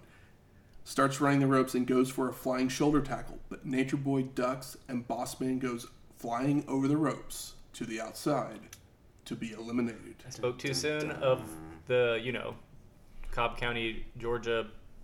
Well, he's the big boss man. He's a, a policeman, a sergeant, a uh, Prison guard. prison guard. Wow. It's like the worst of them. He carries a big stick. He does. Ball of chain too. I, I'm trying to remember the song lyrics. The song's really good, but I always can never remember the melody whenever I want to. So, If you're uh, getting in trouble, he'll be coming after you, serving hard time. yeah, there we go. Hard time. Number 15 is Roddy, Roddy Piper. Hell yeah. I was surprised. I was like, I just assumed he wasn't going to be out here. So I was, I popped for this legitimately. I was like, cool, because like this is some of the best Piper stuff we've seen, because he's just really feeling it. Yeah. So I was, ex- yeah, Piper officially becomes the first man in Royal Rumble history to pull double duty. Had a match and Oh, really? participated in the Rumble. Piper's laying it in with a back body drop, knee lift that sends Flair scurrying to the outside, but Roddy chases him down to hit a clothesline and a head slam on the guardrail. After rolling Nate back in, Piper goes to the apron only to be choked across the top rope, which he no sells, climbs into the ring, and continues to lay on the attack with mounted punches. Flair looks to escape with an inverted atomic drop, but again, Roddy no sells a move and pokes the Nature Boy in the eyes. I love the Roddy Piper eye pokes. followed by a clothesline. I didn't count this atomic drop because it didn't wasn't a successful I'm, atomic drop. I'm okay with that. I'm okay with that. Okay. It's just kind of like I, I feel like I know where this is going because there was already at least eight last year by this point. I'm, I'm saving an asterisk if I need it. Okay. Airplane spin by Piper locks on a sleeper that takes Flair to the mat. Number 16, Jake the Snake Roberts. Roberts rolls in and tells Piper to finish the job as they're the only three in the ring. But once Rowdy turns his back, the snake attacks with punches and chokes. It's really cute here uh, that Gorilla Monsoon and Bobby Heenan like really sync up together and say Jake the Snake Roberts at the same time when he comes out, and it's very fun. Flair thinks that Jake has come to help him, but Roberts helps him up, only to hit a short arm clothesline. Looks to hit the DDT, but Piper flies out of the corner with a clothesline to save the Nature Boy. Nate then locks on the figure four onto the snake, while Piper starts stomping on both of them until Flair and Roberts team up to work on Roddy. Number 17 is Hacksaw Jim Duggan. Oh! You know what? Like the short arm clothesline into the DDT is uh, incredible, and we all love it. But the stunner is basically just like marrying the two things into like one like bigger exclamation point. That's all I got. Just I just saw it in my mind. Hacksaw goes right after the Nature Boy, Irish whipping him into the corner, followed with a clothesline and head slams into the turnbuckles. Back suplex by Flair on Piper. Roberts with an inverted atomic drop. Number, Number three, on Duggan. Number 18 is Irwin R. Schyster. IRS slams Hacksaw's head into the turnbuckle. Nate and Jake have Roddy teetering on the ropes, but Duggan makes the save by giving them a double noggin knocker for another Flair flop. If I knew about uh, Flair, we could have probably done a Flair flop count. That's two. yeah, there's a couple ones that aren't this like typical Flair flop, but they're still a flop. Number 19 is Superfly, Jimmy, Super, super fly. Jimmy Snuka, who we haven't seen since WrestleMania 7 either, episode 54. Snuka with a double axe handle on Hacksaw to save Flair, but then gives a headbutt to the Nature Boy and tosses him to the ropes before hitting a chop across the chest. Number 20 is The Undertaker with Paul Bearer. The dead man comes in and punches Snuka to send him flying over the top rope, and Jimmy Snuka is eliminated. And this would be his last WWF pay per view as a full time performer. Oh, okay.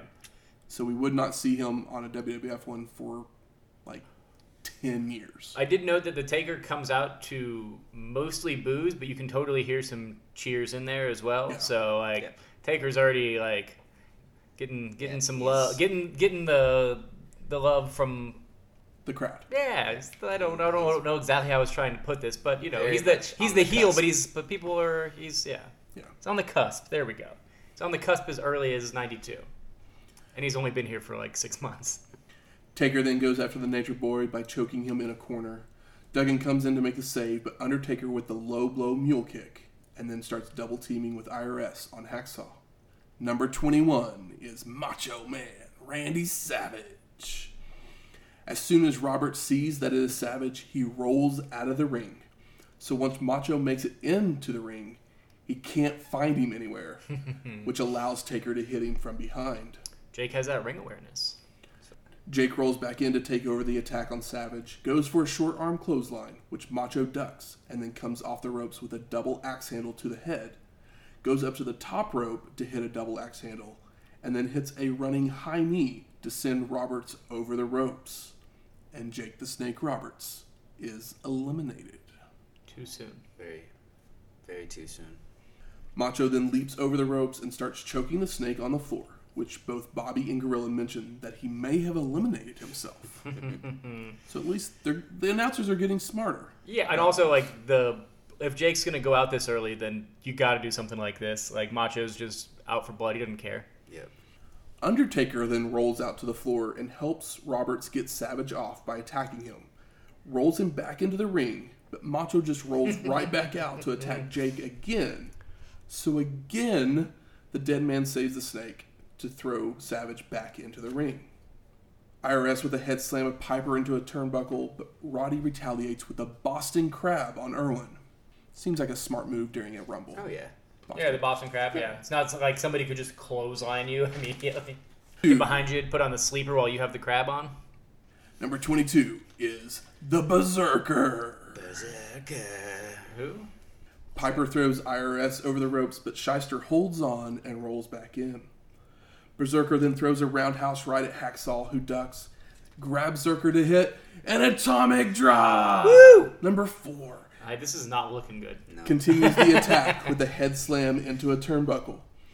Flair's on the apron trying to suplex Savage, but Macho blocks and reverses into one of his own, followed by Taker and Piper double team choking Nature Boy. But then Undertaker starts choking Rowdy at the same time. Thought this was a great spot. Oh yeah, totally. Number 23 is Virgil. Virgil goes right after IRS but is overwhelmed by Berserker and the Dead Man.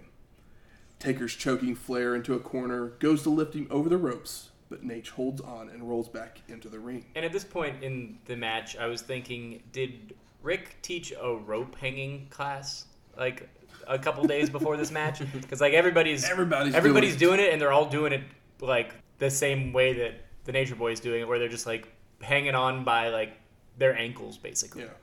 Number 24 is Colonel Mustafa with General Adnan. What's the over under on how long he lasts? Not very long. Okay. Berserker hits a pile driver on Virgil. IRS follows with a wishbone leg drop on him, and Piper with mounted punches on Flair. Number 25 is Rick, the Model Martel. I love all the Flair Piper interactions because you know they're just pumped to work together again. And we're like I said, we've got like a feels like such a fresh, fresh Piper. We haven't seen Martel since WrestleMania 7, episode 54, as he's basically been over in Japan working working over there uh, in uh, Super World of Sports with Tenryu and those I'd be, guys. I'd be curious to see some of that. Mastering the blindfold match. Or... Hopefully. I mean, I I remember a long time ago you you were like, oh, you're gonna like Rick later on, and uh, turns out you were right. I like I like Rick, like sw- especially Sweater Rick. Gorilla lets us know that Martel holds the record for longevity in the Rumble, which he set the previous year with 52 minutes and 34 seconds. But the real story is how bad of a haircut was this on the model? I don't specifically remember it. What did he have? Like a real pompadour type of thing? It was just bad. Savage lifts Mustafa over the ropes, and Colonel Mustafa is eliminated. There you go. Here, um, quick.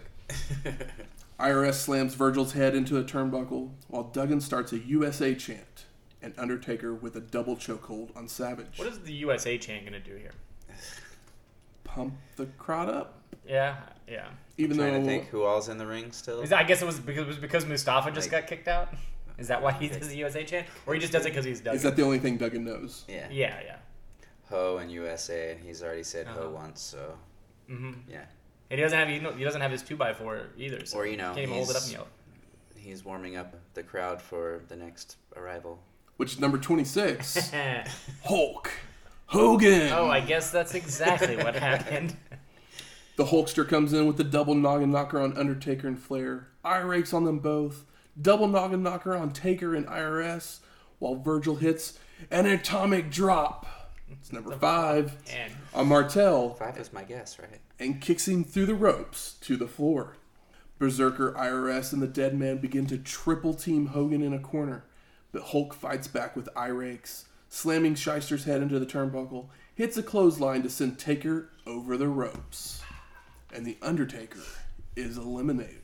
I mean, you know, you know that like Tito Santana is not going to win the Rumble, but at some point they're basically telling you throughout the show it's kind of feels it's Taker, Hogan, or Ric Flair, right? Taker, That's- Hogan, Ric Flair, Piper, maybe. Yeah, I mean, but two belt, two belt Roddy. Come, I mean, I like the idea, but he's got to go, you know, make a B movie as I soon mean, as this show's over. legitimately, when there was like, I want to say there was eight people left in the match, there was only two people that I was like, well, they're definitely not putting it on that person. yeah.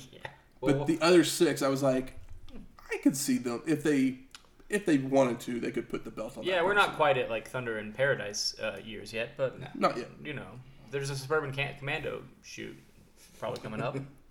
Berserker then charges at Hogan, who back body drops him over the ropes. So the Berserker is eliminated. Oh, son of a bitch. He, he wasn't one of the ones that I thought was going to win. Hulk then finally rips his shirt off, starts choking and hip tossing the model with it, while Virgil goes for a flying crossbody on Duggan, which sends them both over the ropes to the floor. So Virgil and Hacksaw Jim Duggan are eliminated. Virgil and Hacksaw seem like a when they they would just put him as a tag team at some point when they ran out of shit to do with him. Like, uh, like you know, you guys both get half of a pop, so together maybe you'll get one. Who's the worker of that group? Doesn't matter, I guess. Trade out as Yeah. the third man with the Bushwhackers. Yeah. Well, I'd rather see them against uh, the Beverly Brothers than the Bushwhackers. That's true. Virgil, Duggan, and Crush. What a what a team that would be. There's worse teams, potentially. IRS grabs Hogan's shirt and begins to choke Martel some more. Number 27 is Skinner. Hulk lifts Flair over the top rope, but again he holds on as he gets saved by Schyster. Hogan with a headbutt on Skinner. Nature Boy and the model trying to get Piper over the ropes. Skinner's now choking Hulk with his shirt. Roddy escapes his troubles by clapping Martel's ears with his legs. Nate Irish whips Hogan, but the Hulkster charges out with a clothesline on Flair and Skinner. Number 28 is Sergeant Slaughter. Skinner's trying to get Piper over until the model comes over and dumps Skinner over the ropes. So Skinner is eliminated. Good on you, Rick. Hogan and Piper brawling. Martel joins the fray only to be given a double noggin knocker by Roddy. Flair has now officially passed the longevity record. I mean, of course, if he's coming in at three, that's what a, what's got to happen. I mean, all the best Flair matches, or all the ones that are talked about at great length, are like 40 minutes long anyway. Exactly. Piper then with a shirt aided hip toss of IRS. I think Hulk's shirt got more work than Hogan did. think so. I think eh, like It should have gotten. think, yeah. It definitely got more work than Colonel Mustafa, so it should have gotten its paycheck. Yeah, I mean Hulk Hogan basically is just a, a paycheck for Hulk Hogan t-shirts. Number 29, Sid Justice. Big shit, Sid. Uh, I I was I forgot. Totally I, I- forgotten I- about yeah, Sid. I totally forgot too, and I was like, oh yeah. Because he's been gone the last two pay per views because he's hurt. And so it's like, I, yeah, it's like one of those things. I was like, "Is this the first time we've seen him in the WWF?" I was like, "No, I don't think so." But he, he, was just the, he was the ref. he just hasn't- one yeah. episode. Seen him, he just but- hasn't done anything. It was one of those like times where you bring somebody in and then shit, you know, Happens. then yeah, somebody gets hurt and then it fucks everything up. Sid goes over for Not that I'm not that I love Sid or anything. Just want to make that clear. You just love that tight little perm that he has. I mean, it's nice Goldilocks. I take him on my softball team. I'm sure he'd be a great pitcher. But would you let him curl? I mean, he's got curls already. Sid goes after Schyster, getting him over the ropes, but IRS holds on and rolls back in. Martel with a second rope double axe handle on Sid. Flair with a snapmare on Hogan. Justice starts working on Nature Boy, but gets taken down with a hair drag, only to do a kip up and clothesline Nate. Justice doing a kip up? Yeah. It's crazy. Yeah, I guess maybe he. Do it while you yeah, can, maybe buddy. uh, maybe he did some like yoga in his uh, when he was rehabbing. Number 30 is the Warlord Oh, the wall, wall. with Harvey Wippleman. Uh, I like that, like Real Monsoon says it before he comes out because it's number thirty. like, granted, he already has uh, probably on a piece of paper. Bobby Heenan tries to call him on it. He's like, "It's the last one." Like, of course I know who it is. Flair's press slam by Hulk, so he rolls out of the ring, grabs Hogan by his boots to pull him out to the outside, tries for a suplex, but the Hulkster blocks and reverses for one of his own on the floor. We knew Hulk wasn't taking that bump. Just think about that Andre match where he tries his hardest not to take that bump on the outside, and that was like a decade ago. In the ring, Macho is Irish whipped to a corner by IRS, who charges in, but Savage moves in time while the model comes off the second rope with a double axe handle onto Piper. Sid then Irish whips Sarge so hard he does the Flair flip over the ropes to the floor. It's fucking brutal. he launches the shit out of him. It's like Sergeant Slaughter Slaughter should not be moving like that. No. Like you could have you could have ruined the man's career. So Sergeant Slaughter is eliminated. Hogan and Flair finally make their way back into the ring. Hulk hits the big boot. IRS throws Piper I get over so the scared ropes. when he hits the big boot. IRS throws Piper over the ropes only to land on the apron. But Roddy is holding onto Schyster's tie and ends up pulling him over to the floor. And it's amazing. And IRS is eliminated. Hulk and Sid then double team the Warlord with blows before tossing him over the ropes. So the Warlord is eliminated. Piper and Martel begin working on each other, trying to get each other over the ropes, when Sid comes from behind to toss them both. Mm-hmm. So Roddy, Roddy Piper, and Rick the Model Martel are eliminated. So our final four are Flair, Savage, Hogan, and Justice. Three of Was these Savage- things belong together. Was was, was Savage actually eliminated earlier, or did he just go out on his own volition, or did he go over the top? I remember us What- talking about it. what but they that was like decided- twelve minutes ago. What they decided is no one eliminated him, Uh, so they you can't- allowed him to continue. So you can't eliminate yourself. Like if you Is what they- choose to do yes. that. Is what they decided During this rumble, during the that rule 1990. Yeah, I mean, it's Royal also a thing where they're like, "Oh, Savage was just in the moment and forgot." a few for- years forgot to down go the through the line, bottom, yeah, that yeah. rule has no effect anymore. Yeah, Justice lifts Macho up onto the top of the ropes. Looking at you, Drew Carey. When the Nature Boy comes from behind with a high knee onto Sid that causes Savage to fall to the floor. So Macho Man Randy Savage is officially eliminated. God damn it, Sid. Nate starts chopping Hulk, but Hogan returns the favor, Irish whipping Flair to the corner for a Flair flip, but he stays in the ring. Only for the Hulkster with a big right hand that sends the Nature Boy over the ropes to the apron. Justice then comes from behind and tosses Hogan over the ropes, and Hulk Hogan is eliminated. It feels so good. Sid, I it was you. like it Listen was to those yeah. cheers. yeah, went from love. Yeah, it was a, a, a love hate relationship with Sid here. It's like mm, I was just, I at that point I was like, I just assumed Hulk was gonna have the belt. That's what assumptions get you. Yeah, and then I was like, well, I could see him throw it on Sid too, because He's big. You know who's not particularly big? Ric The real world champion. Ric the Apron Flair. The Hulkster starts crying, yelling at Sid, and then grabs Justice's arm, which allows Flair to come from behind to lift Sid over the ropes. So Ric Flair is your Royal Rumble winner. And new! And true and real.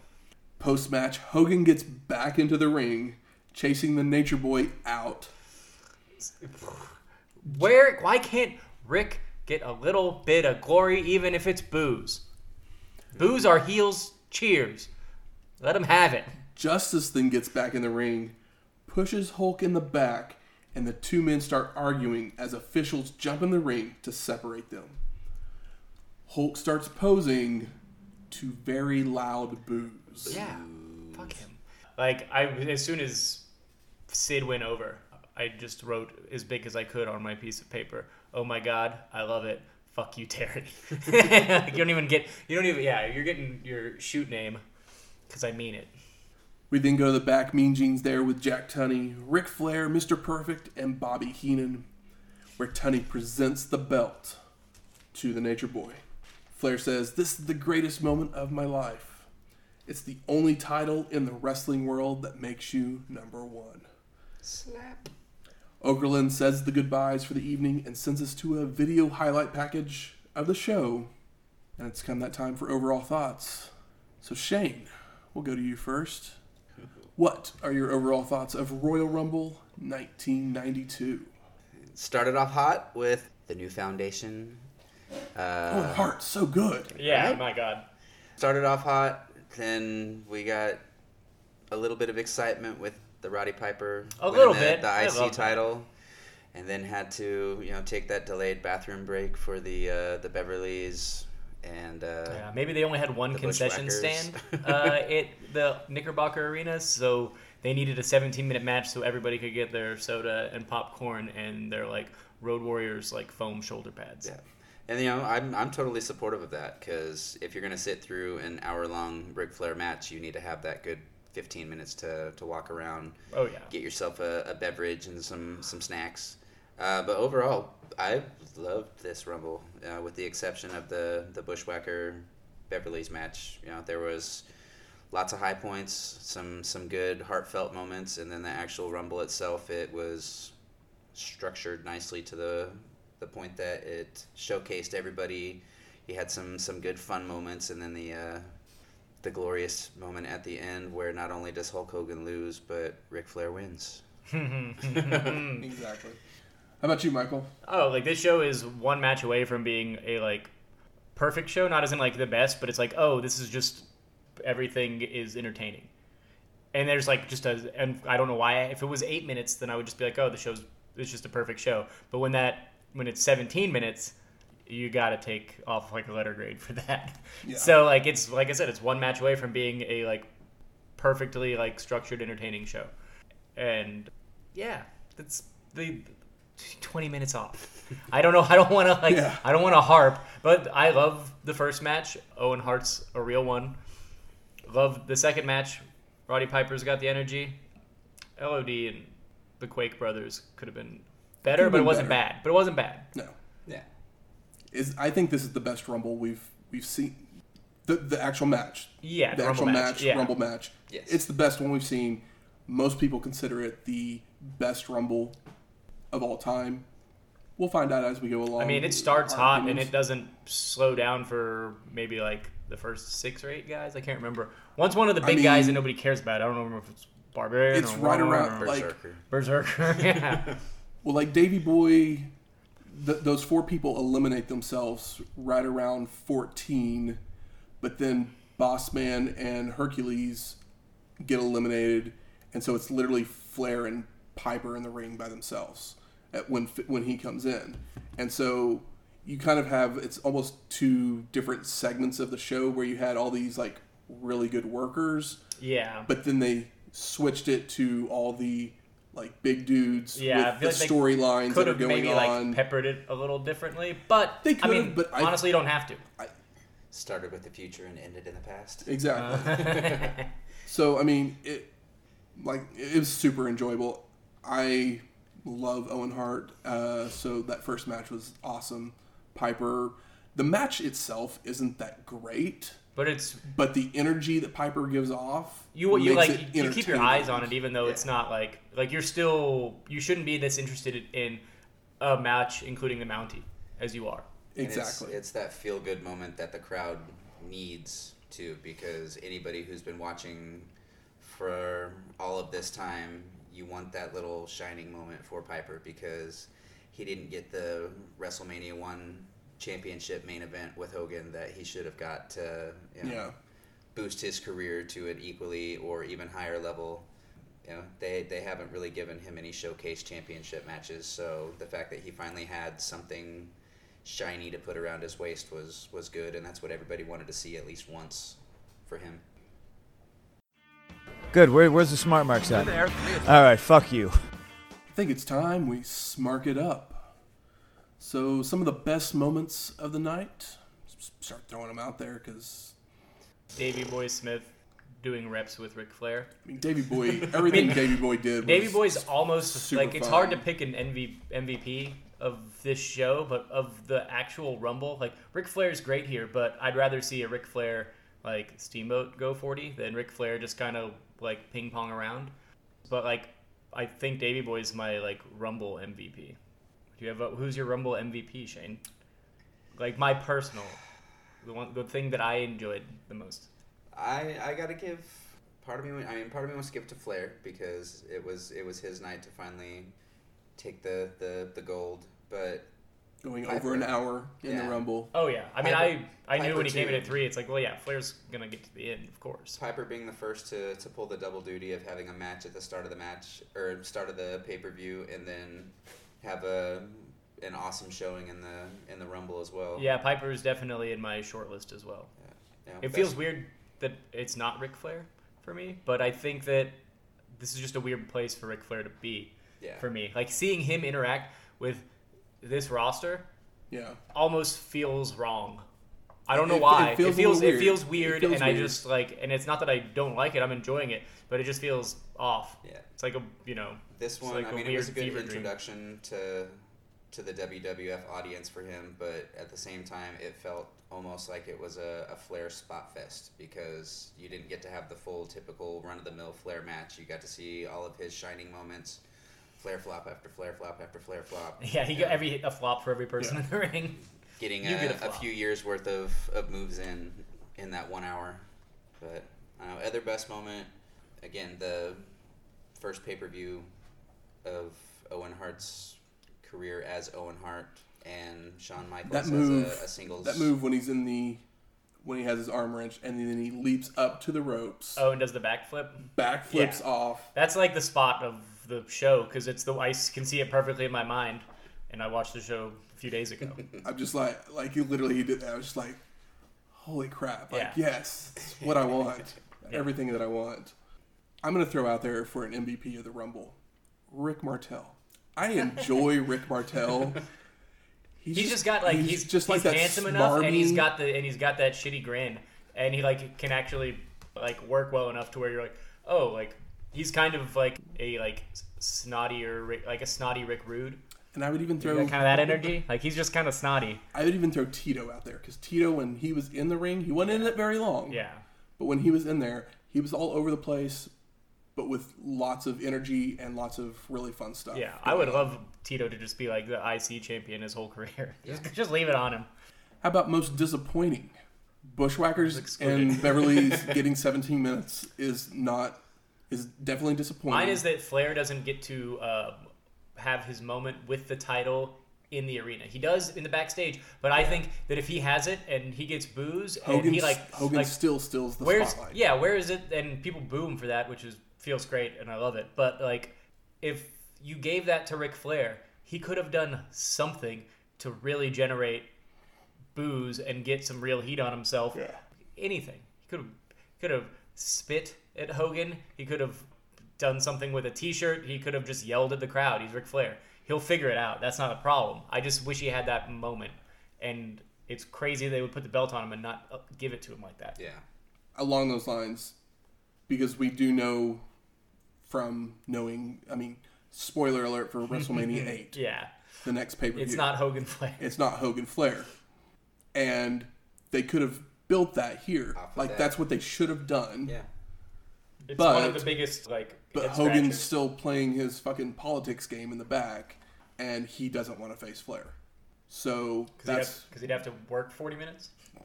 Or he might have to lose. Oh, yeah, so. I mean, it's that's. I think that's one of the more disappointing things Hogan- Hogan for doesn't me. stare at the is just because Hogan just wouldn't realize the enormity that that match would have.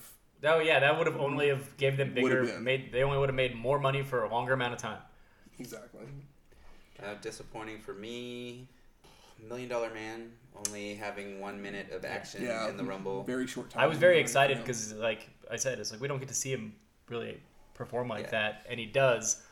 With him starting, I was expecting at least at least a good 10, five 15 minutes, minutes. minimum, not just a quick couple moves and then over the top. That and I would have loved to have seen him and Flair interact as heels together. yeah, instead of Mm, just yeah, passing each other Yeah. out the, the curtain. The other disappointing or maybe surprising even was just the complete absence of Bret Hart. Yeah, that's one I was surprised. So I was like, okay, so Bret will be in the Rumble, but Yeah, I I didn't mean- really catch all the. It'd be different if he was injured, but he was only out of that match before because of a fever.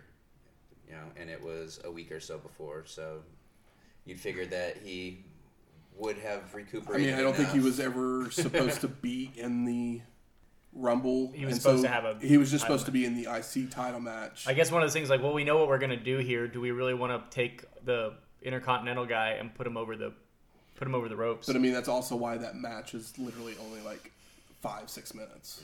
The Piper Mountie match Yeah. because they really hadn't had time to kind of work the match out. They hadn't. Re- they Man. hadn't been working on house shows. Get, at yeah, all getting it on so- getting it on somebody that's not the Mountie is uh, about as good as an idea as any. Yeah, especially on the road to WrestleMania. Are we saying our Rumble MVPs are the best performer of the night? Or are we giving it to Owen because I mean, we can give it to Owen. He's a real coming out party there. You know what I mean? It's like he's yeah, he shines and he's everybody rock- everybody he's gets rocketing yeah, up? Rocket strap. and everybody's like Very eh, edgy the whole crowd loses it for him because of what he's doing in the ring. It's like when you see. uh, Like Liger matches in the I U.S. mean, or like literally Buddha just matches in the U.S. where it's like it's like oh like they don't know who this guy is, but they immediately start cheering him because of Yeah. his performance, because mean, of what he can do, his physical literally at prowess. Starcade when Liger and Morton do that Mm-hmm. whole sequence. Yeah. Like the crowd's going crazy because I've never seen anything like that before. Yeah, Anything surprising. just the Bret Hart not being on Bret the show Hart. at all, but I mean it's explained. It all checks out.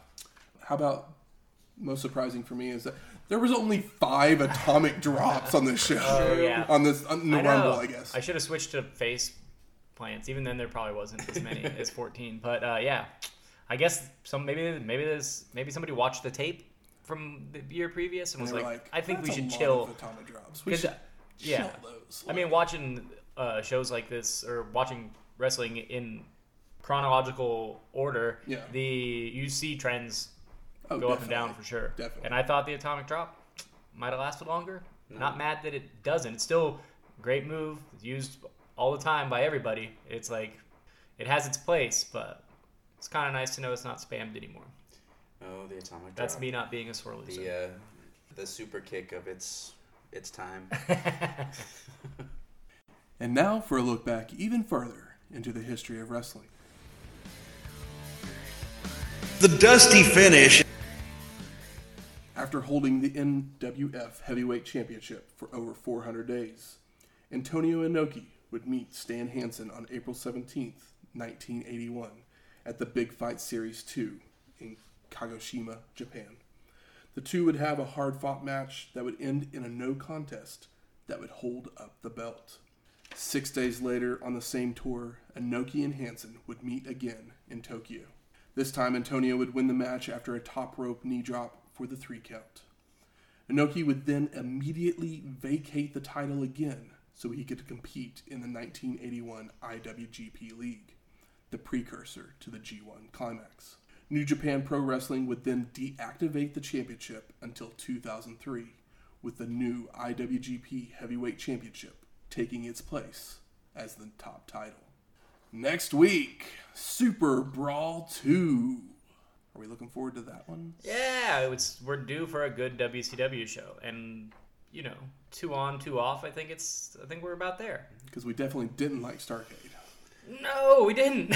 we sure did not. I wasn't here to talk about it, but Yeah. I watched it. Honestly, no, you I can't- did not. Yeah, you uh, you joined at a good time. Yeah. Super Brawl 2, now with more brawl. Hopefully. All the brawl we need. Not the brawl for all, but all the brawl you need. Music from this week's show is the theme from the Royal Rumble, and for the first time on a WWF show, Sprach Zarathustra by Strauss. You can always rate and review us on iTunes, Stitcher, Google Play, or wherever you find your podcast at.